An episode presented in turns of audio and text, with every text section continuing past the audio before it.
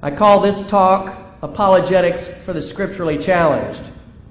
This talk is based upon a principle articulated by Archbishop Fulton Sheen. At least I think it was Archbishop Fulton Sheen. Anyway, he said, The Catholic faith is like a lion in a cage.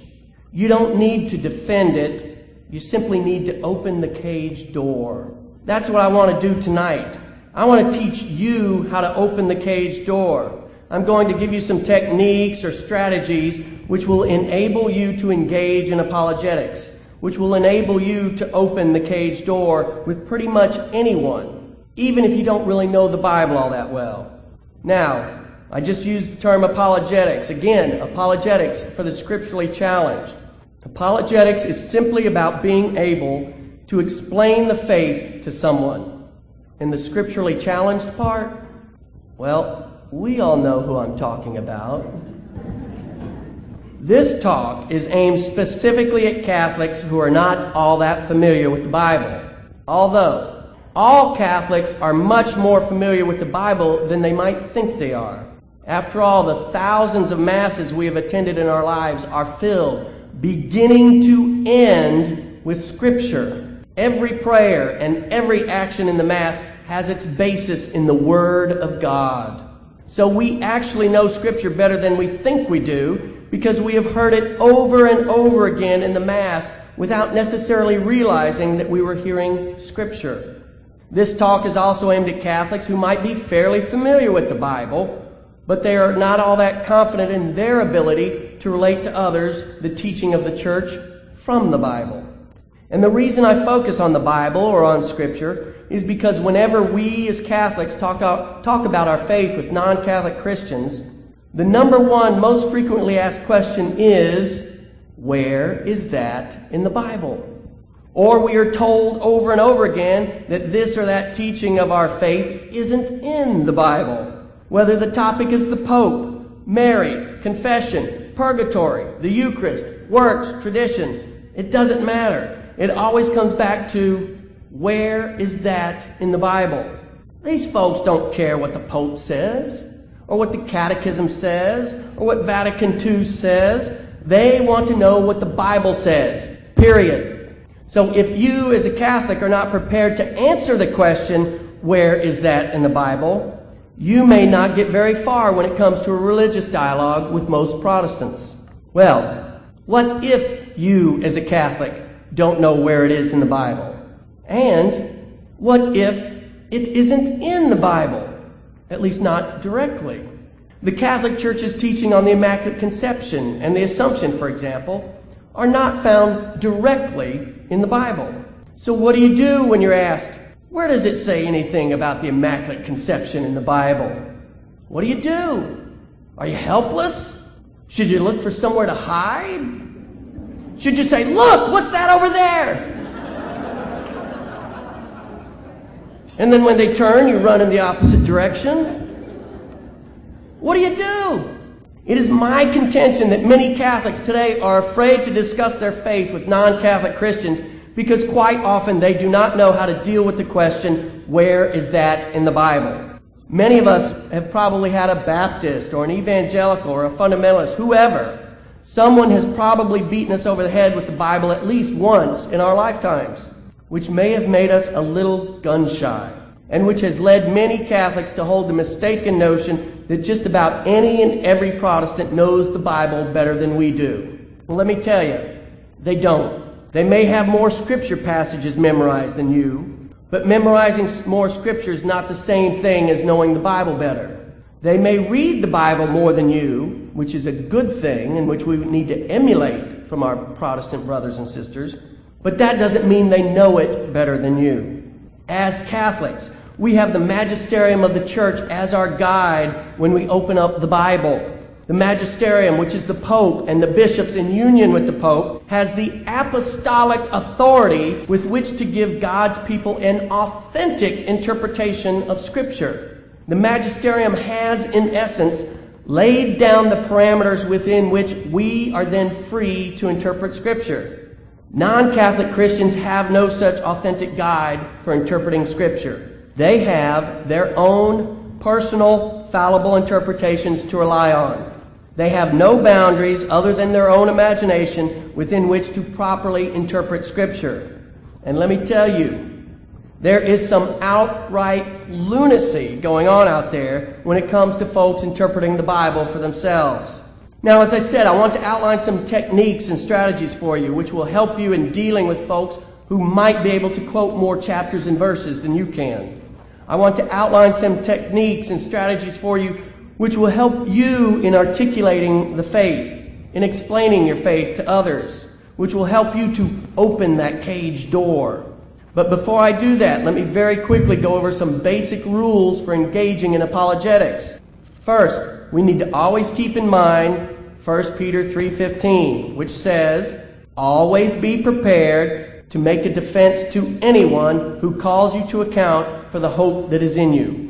Always be prepared, Scripture tells us. So, how can we always be prepared to make a defense of our faith? Rule number one pray, pray, pray. Pray to the Holy Spirit that He give you the courage to share your faith and the wisdom to choose your words carefully and profitably. Rule number two you don't have to know everything right now. Just learn a little bit more about your faith each and every day. Read scripture. Read the catechism. Read books on or by the saints. Listen to apologetics tapes. Listen to Catholic radio.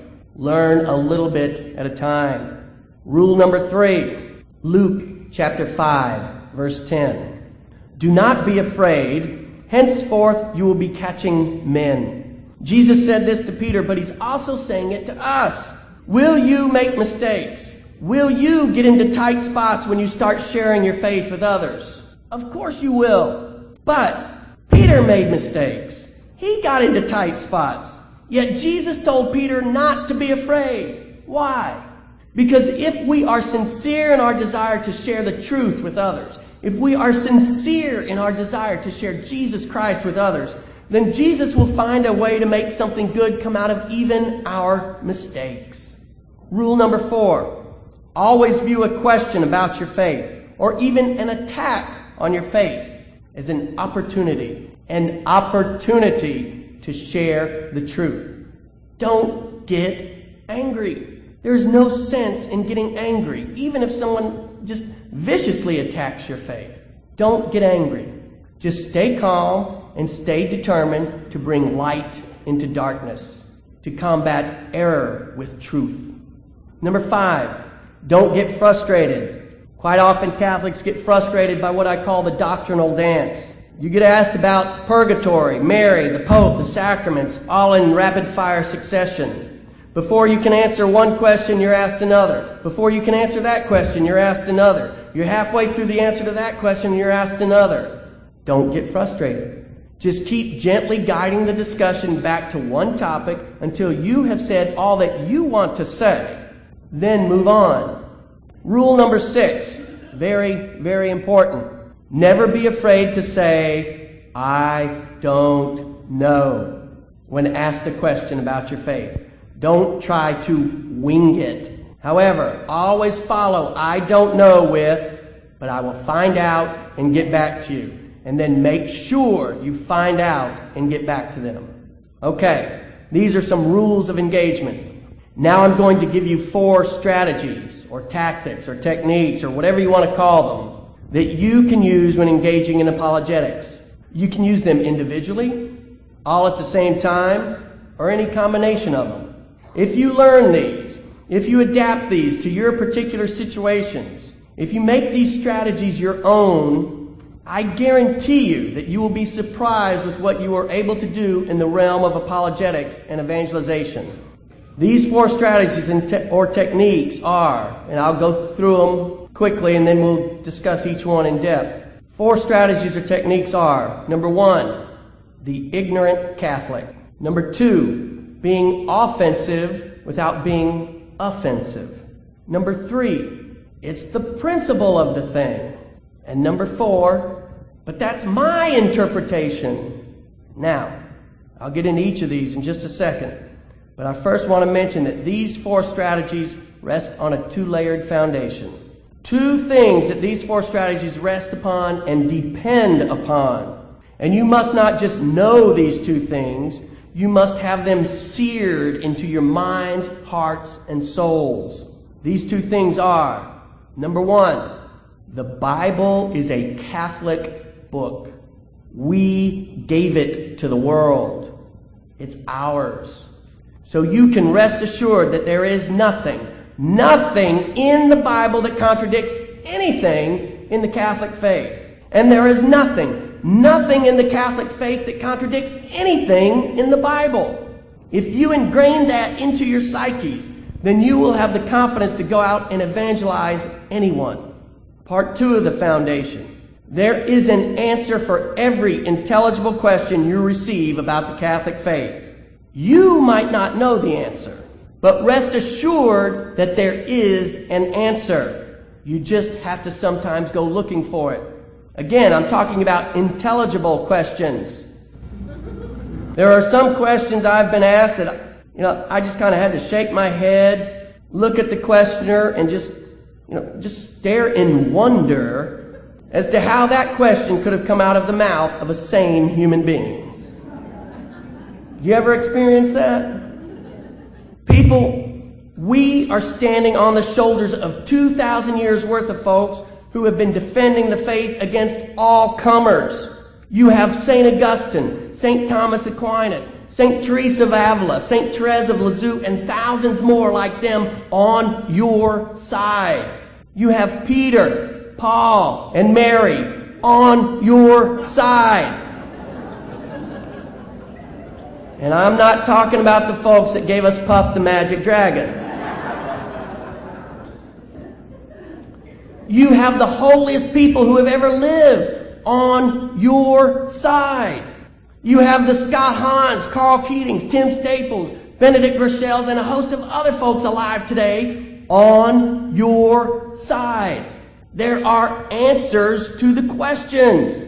Sometimes you just have to go looking for them. But rest assured, there are answers to the questions. Now, strategy number one. This was also rule number six that I gave you above, so a little repetition here. This strategy will allow you to talk to anyone about the faith. And again, I call this strategy the ignorant Catholic strategy. All it is is this never be afraid to say, I don't know. However, always follow, always follow, I don't know with, but I will find out and get back to you. Example Where does it mention anything about purgatory in the Bible? You know, that's a good question. And right offhand, I don't know the answer. But I tell you what I'm going to do. I'm going to find out. I'm going to get you an answer and I'll, I'll get back to you on that. Boom! You're out of a potential jam. Don't be afraid to be ignorant, especially if you are ignorant.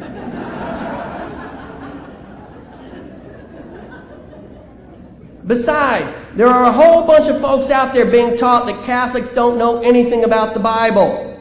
They're being told that if we did know anything about the Bible, we wouldn't be Catholic.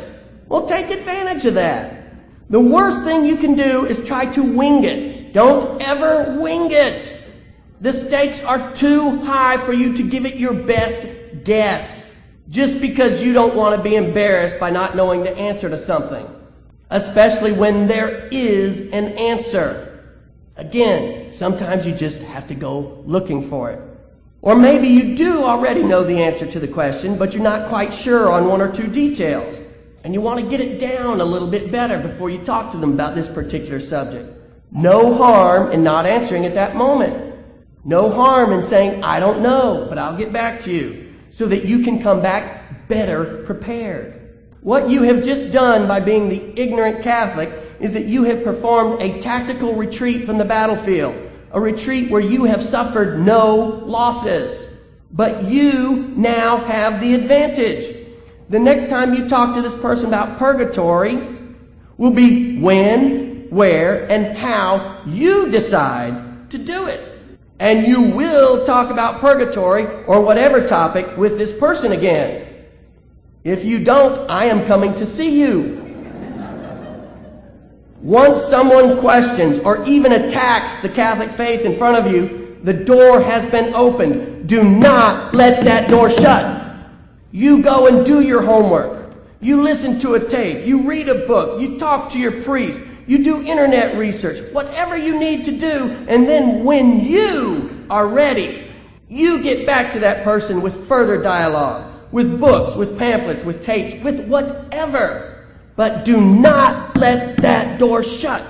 It could be the next day, the next week, the next month, or six months later. But you get back to that person. You could get back with them in person. You could write a letter, make a phone call, send an email. You could talk to them yourself, or you could give them a tape to listen to, or a book to read. That's the beauty of this. You decide when, where, and how. Just remember, I don't know, but I will find out and get back to you. Strategy number two, being offensive without being offensive. In a nutshell, this strategy is about learning to ask questions rather than answer them. Catholics seem to always be on the defensive when it comes to talking about the Bible or about our faith. Where is that in the Bible? Why do you confess your sins to a man rather than straight to God? Why do you believe you can work your way into heaven? Why do you believe the Pope can't commit a sin? Why do you baptize babies? Where is that in the Bible? And on and on and on. We are always answering questions. We are always on the defensive. We need to start asking the questions. We need to take the offensive instead of always being on the defensive.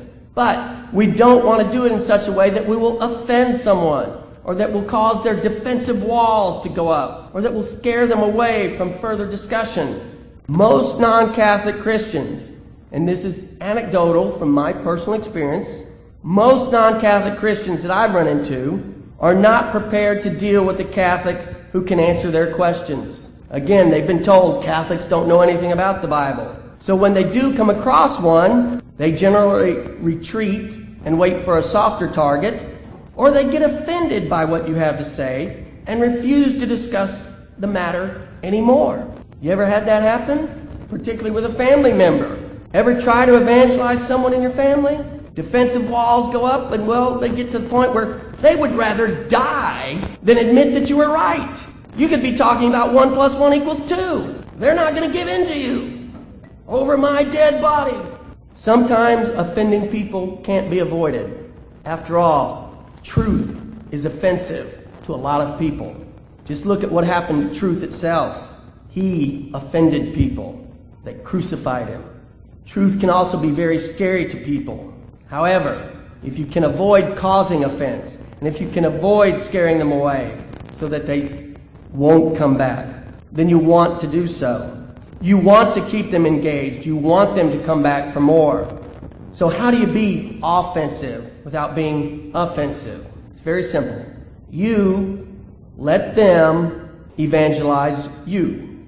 Whenever someone starts coming at me with questions about the Catholic faith or attacks on the faith, I just let them bring it on.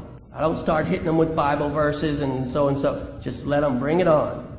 The number one principle in judo, if you're familiar with that martial art, is that you use the opponent's force against them. That's what I try to do. I'll say something like this. Listen, scripture tells me that Jesus Christ is the way, the truth, and the life. I believe that. I want to know the truth because to know the truth is to know Jesus Christ. You, Mr. Baptist, evangelical, fundamentalist, Methodist, whatever, you are telling me that the Catholic Church is not giving me the truth. Well, I am open to hearing what you have to say about the Catholic Church because I'm searching for truth. I want truth in my life, and if the Catholic Church doesn't have it, then I want to know that. And I am dead serious. This isn't something I just say, I mean it. Now, you can stop there, but I usually go on further by saying, and if you can prove to me that the Catholic Church is wrong on any of its doctrines, any single one, then I will renounce my faith and I will be fellowshipping and worshiping with you side by side this Sunday at your church. And I mean that when I say it. I'm being absolutely serious. If someone ever convinces me that the church is wrong, then I would leave the church. It wouldn't make any sense to stay.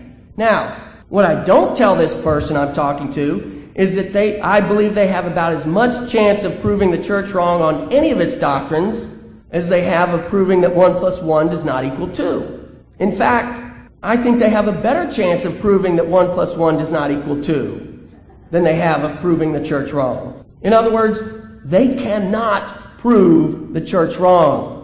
Even if they can confuse you befuddle you or aggravate you or twist, twist your arguments around, they cannot now, nor will they ever, be able to prove the Catholic Church wrong. Remember this.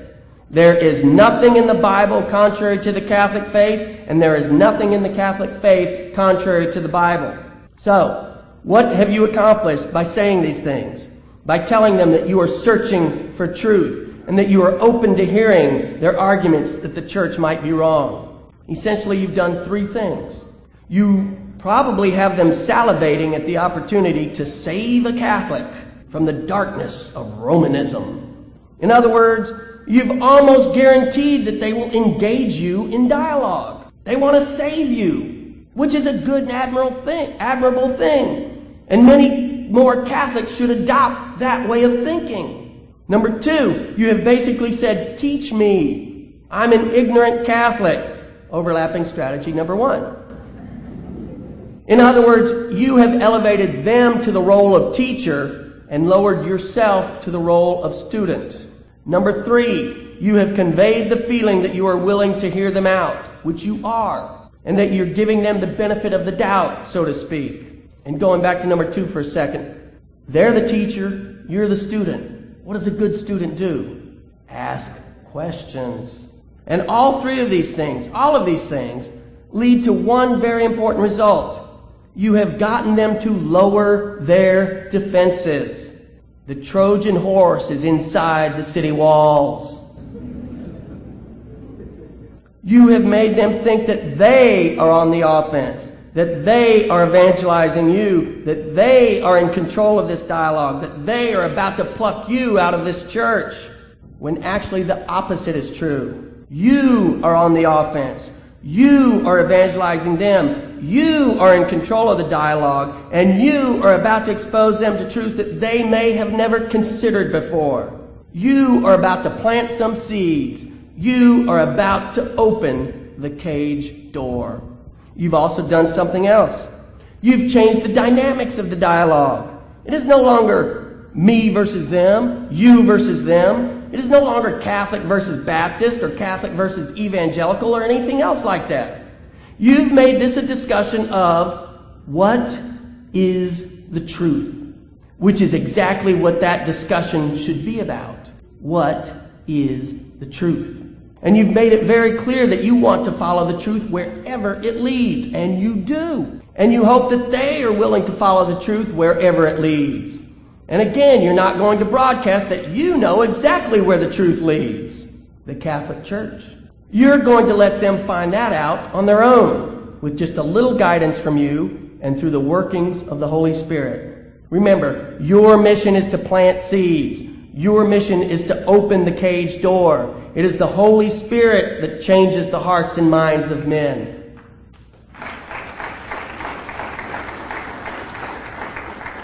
Okay, what does all this mean in terms of hands on, real life situations? How do I put into effect the strategy of being offensive without being offensive? Well, we just talked about step number one of this strategy, which is to tell whoever you're talking to that you are searching for the truth and you are open to hearing whatever it is they have to say to you. Step number two is this ask questions. Ask questions. Stop answering questions all the time and start asking them. Answer questions with questions, just like Jesus did. Perfect role model. Is it lawful to, play, to pay taxes? Jesus was asked. Whose head is on the coin? Jesus answered. Question with a question. An example. Why do you Catholics believe in confessing your sins to a priest, a mere man, instead of going straight to God? Catholic response. Well, You know the Bible probably better than I do, since I'm an ignorant Catholic. You don't have to say that. So tell me, does it say somewhere in the Bible that we shouldn't confess our sins to a man? Does it say somewhere in the Bible that we should confess our, God, our sins to God alone? Let them show you the direct scriptural prohibition against a particular Catholic teaching. They cannot do it. And as your knowledge of Scripture increases, you could add something like, well, if we're not supposed to confess our sins to men, then I, am a little confused here. You know, the ignorant Catholic. Doesn't James 5.16 tell us that we are to confess our sins to one another, to other men? And in Matthew 9, verse 8, it says that God gave the authority on earth to forgive sins to men. Can you explain those passages to me, please? Why would God give the authority on earth to forgive sins to men if we're supposed to confess our sins to God alone? And then take them to Matthew 9, verse 8, read it to them, and say, What does that mean?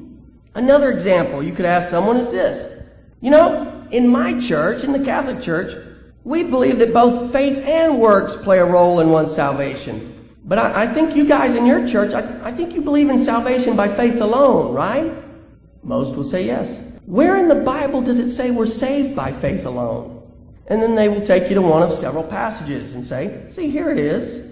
They might take you to John 3.16. God sent his only son that whosoever, should believe in him shall not die. Or they might take you to Romans 3.28. We are saved by faith. See, right there, faith alone. The key here is to actually read what they put in front of you and match what you're reading with what they are saying. You know what? They don't match most of the time. And they don't match every time when it's a verse that proves the Catholic Church wrong. What came out of his mouth was faith alone. What it says in the book is faith. Catholics believe we are saved by faith, just as it says in the Bible.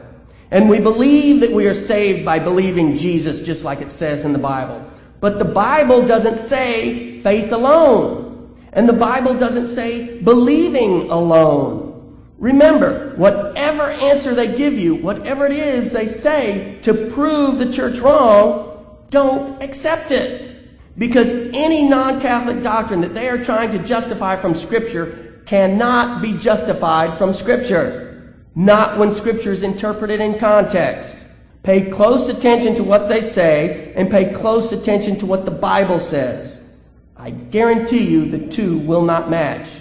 And even if it's just a word off, like faith versus faith alone, that one word can make a universe of difference. Be aware of that. This is where it is necessary to have it ingrained in you that there is nothing in the Bible that is contrary to the Catholic faith. Nothing.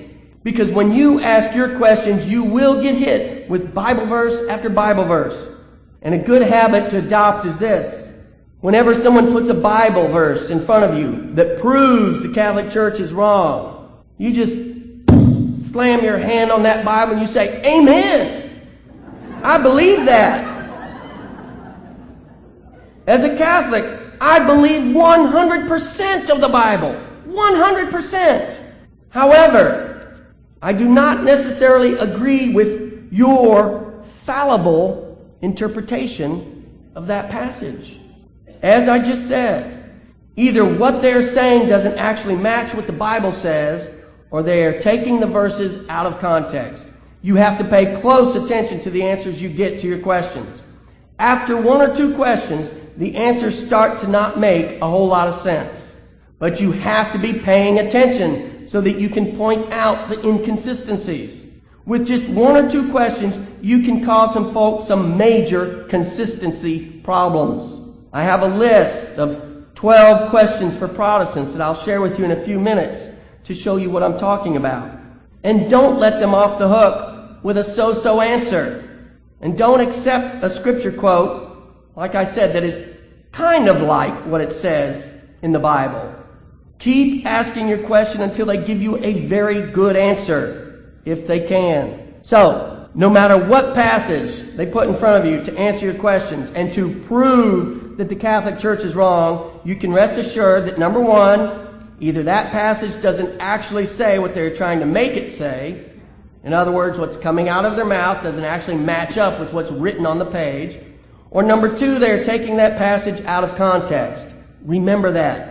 This is very important. When you get to your second or third question on the same topic, I guarantee you that the responses you receive will start contradicting themselves. But always keep in mind strategy number one, the ignorant Catholic. If you get turned around, if you get confused, if you feel like you've gotten in over your head, you simply say, you know, I don't know the answer to that. And that's a very good point. I'm going to have to think about that and pray about it and get back to you. And then you do your research and you get back to them. By asking questions of your teacher, you are simply being a good student, a curious student. But you are in fact the one doing the evangelizing. You are, through your questions, through your questions, hopefully leading this person to examine their position a little more carefully. You want them to examine their position. Protestant theology, where it differs from Catholic theology, is razor thin. There is no depth to it and it does not hold up well under scrutiny. The problem is many folks just accept it at the surface and never try to dive down under. That's what you should be attempting to do through your questions. Get these folks to examine exactly what it is they believe and why. Now, as with anything, it takes practice. But this is something that all Catholics can be doing and should be doing. Make the other guy defend their position just as much or more than he or she makes you defend your position. You should be asking more questions than you're answering.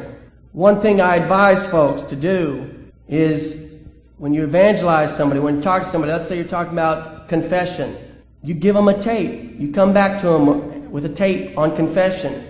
There's a really good one back there.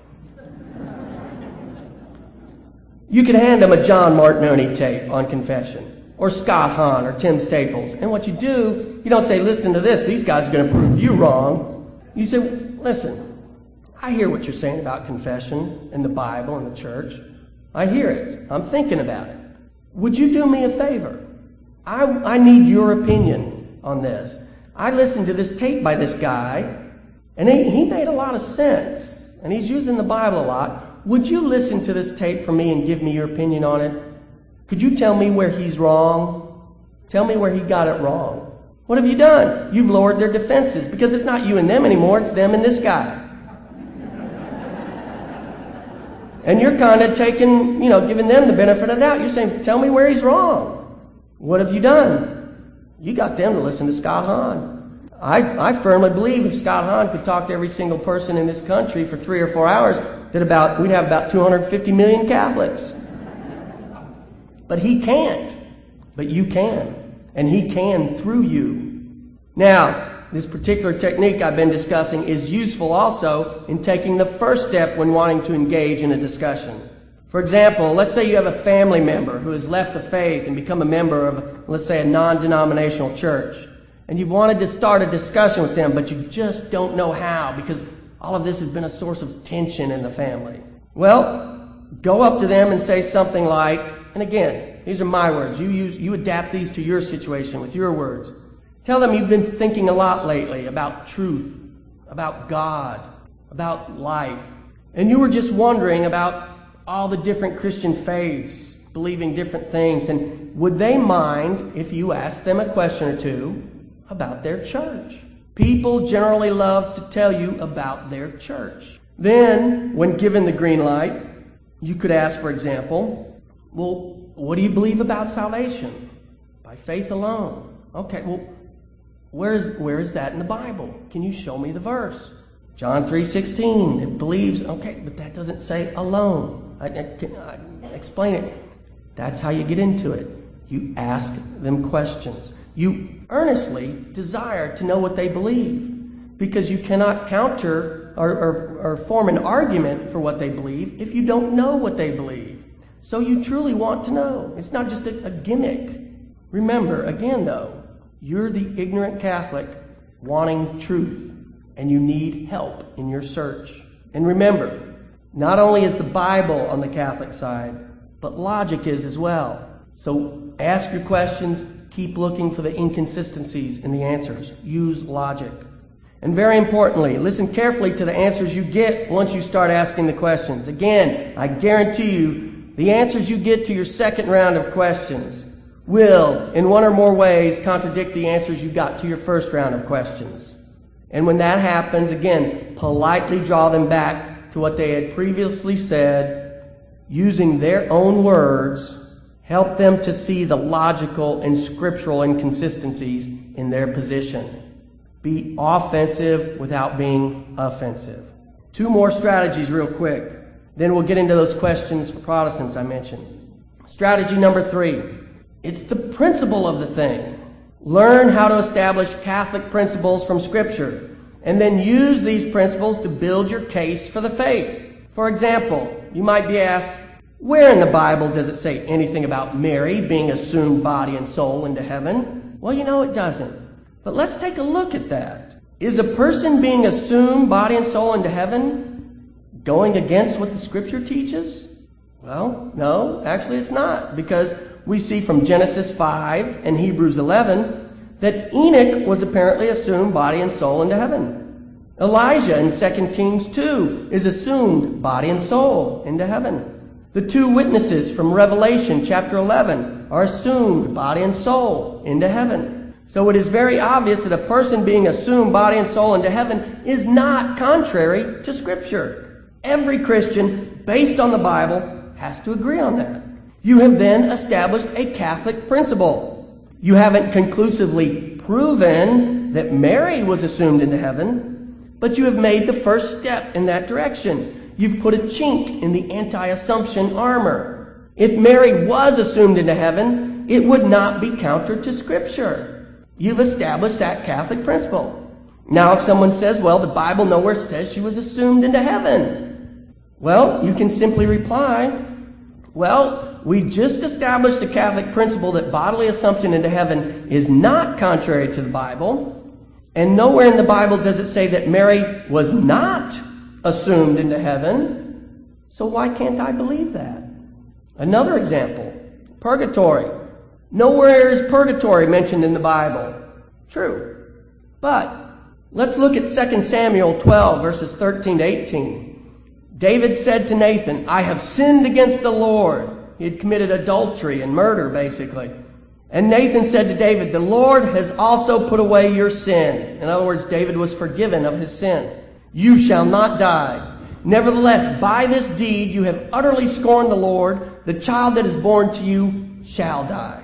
And the Lord struck the child that Uriah's wife bore to David, and it became sick. On the seventh day, the child died. Principle number one there is punishment for sin even after one has received forgiveness. Catholic principle number one from the scripture. Revelation 21, verse 27. But nothing unclean shall enter it. They're talking about the New Jerusalem, heaven. Principle, Catholic principle number two from the Bible. Nothing unclean, nothing with the stain of sin will enter heaven. Something with the stain of sin is, is not clean. Hebrews 12, verses 22 to 23. But you have come to Mount Zion and to the city of the living God, the heavenly Jerusalem, and to a judge who is God of all, and to the spirits, the spirits of just men made perfect. The spirits of just men made perfect. Catholic principle number three from the Bible. There is a way, a process through which the spirits of just men are made perfect. 1 Corinthians 3 verses 13 to 15. Each man's work will become manifest, for the day, judgment day, will disclose it, because it will be revealed with fire. And the fire will test what sort of work each one has done. If the work which any man has built on the foundation survives, he will receive a reward.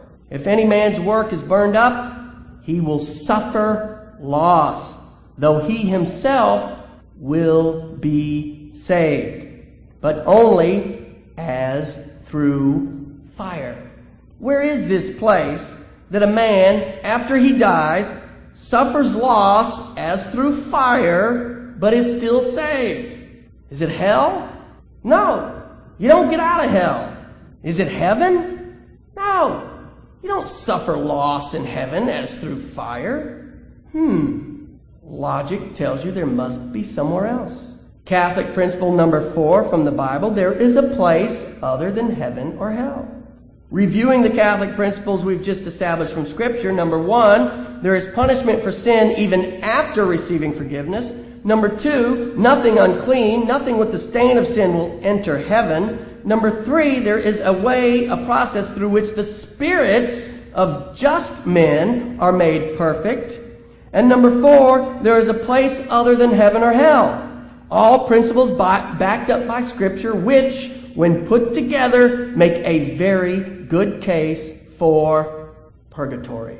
You can do this with pretty much any Catholic teaching. Now, this does require a little more knowledge of scripture. But it is not anything that is beyond the reach of anyone here right now. And there are plenty of resources out there that can help you in doing things like this. Just remember, when you read the Bible, pay attention to what you're reading. Is there a Catholic principle that you can take away, that you can draw from the verses or the chapters you're reading? Remember, it's the principle of the thing. Last strategy, number four. But that's my interpretation. This is your ace in the hole. When you start using strategies number two and three above, when you start asking questions about scripture passages, and you start asking questions about Protestant theology, and when you start pulling Catholic principles out of scripture, you will inevitably be hit with, wait a minute, that's not a sound interpretation you're making. Or you might be told that you're not interpreting scripture with scripture. Or you'll be told that you don't have the proper understanding of the Greek behind the text. Or any one of a number of other ways to tell you that basically your interpretation is wrong. That's when you ask this question. Wait a minute. Don't you believe that as Christians we should go by the Bible alone? And pretty much most non Catholic Christians will say, absolutely. Well, don't you also believe that each person has the right to read and interpret scriptures for themselves as they feel guided by the Holy Spirit? And they will say, yes. Of course they believe that. Then you respond with, well, that's my interpretation. Are you saying that I can't interpret the scripture as the Holy Spirit is guiding me to do? Are you saying that your interpretation of scripture is better than my interpretation of scripture?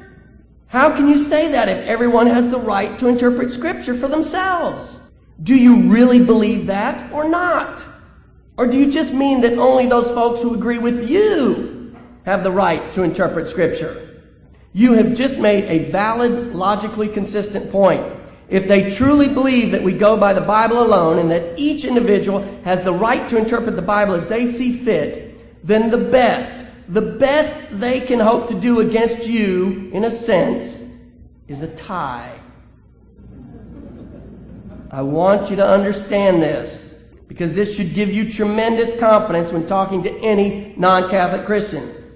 Ultimately, in any disagreement between Catholic theology and Protestant theology, when individuals are discussing this, the best the Protestant can do is to say that they believe their fallible interpretation is better than your fallible interpretation.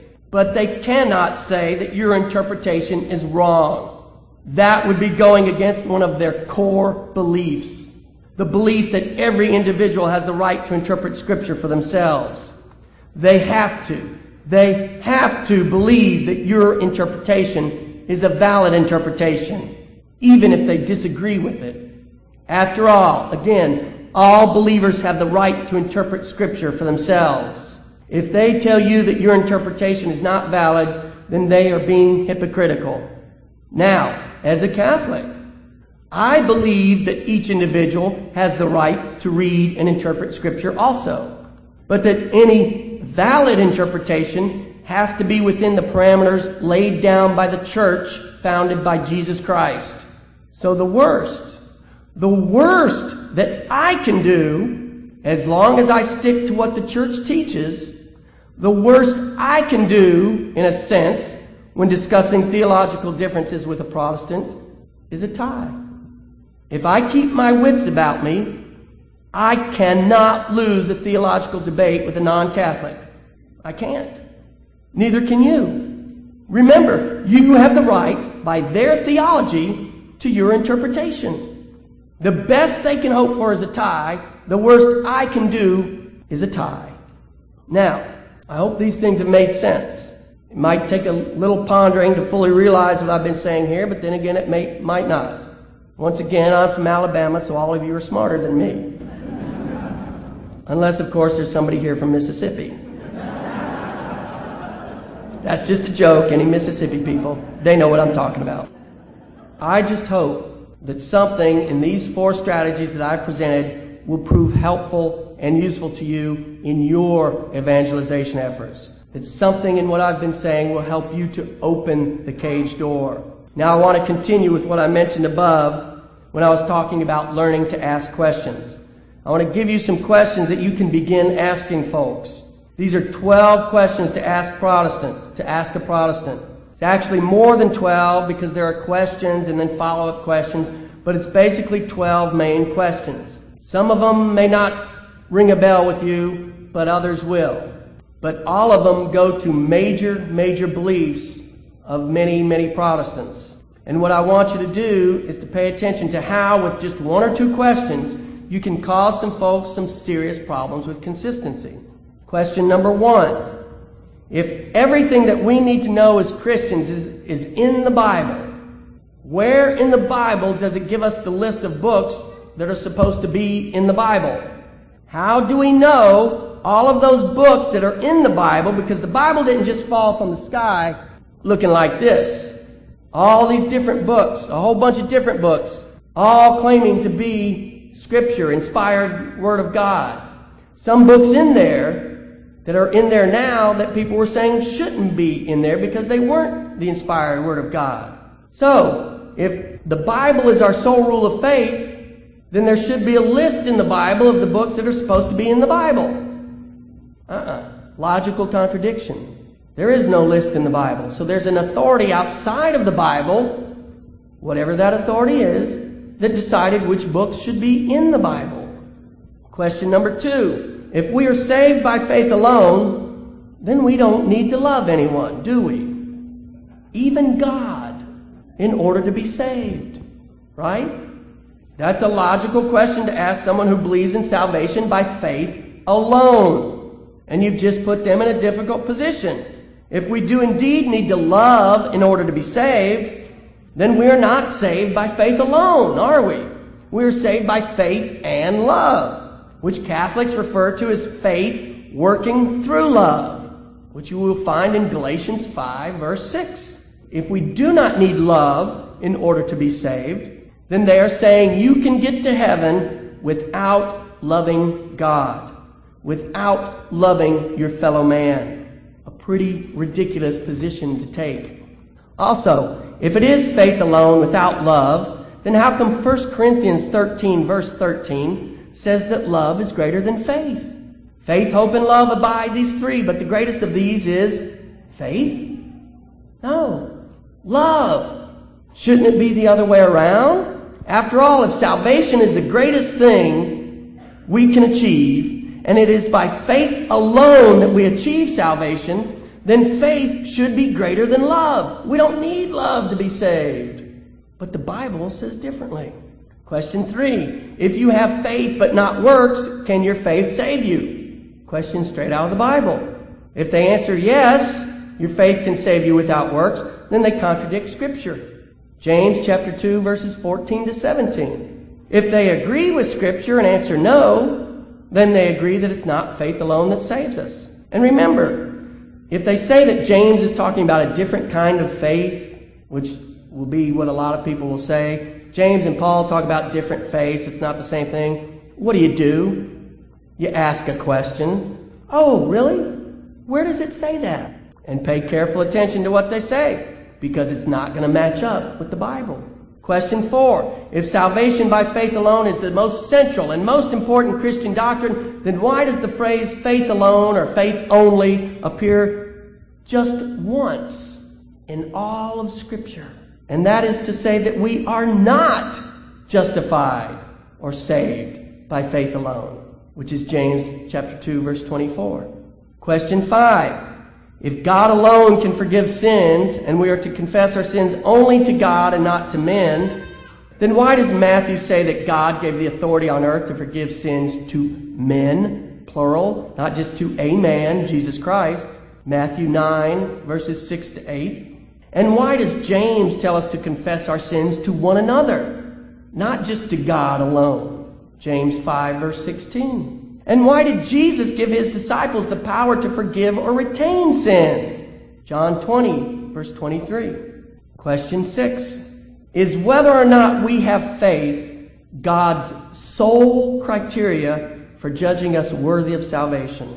If the answer is no, that's not God's sole criteria, then it is not salvation by faith alone, is it? If the answer is yes, that is the sole criteria for being judged worthy of salvation, whether or not you have faith? If the answer is yes to that question, then why does every passage in the New Testament that speaks of judgment say that we will be judged by our works, our deeds, by what we have done? For example, Matthew 24, John 15, Romans chapter 2, Revelation chapter 20, and many, many more. Why don't they say we will be judged by faith?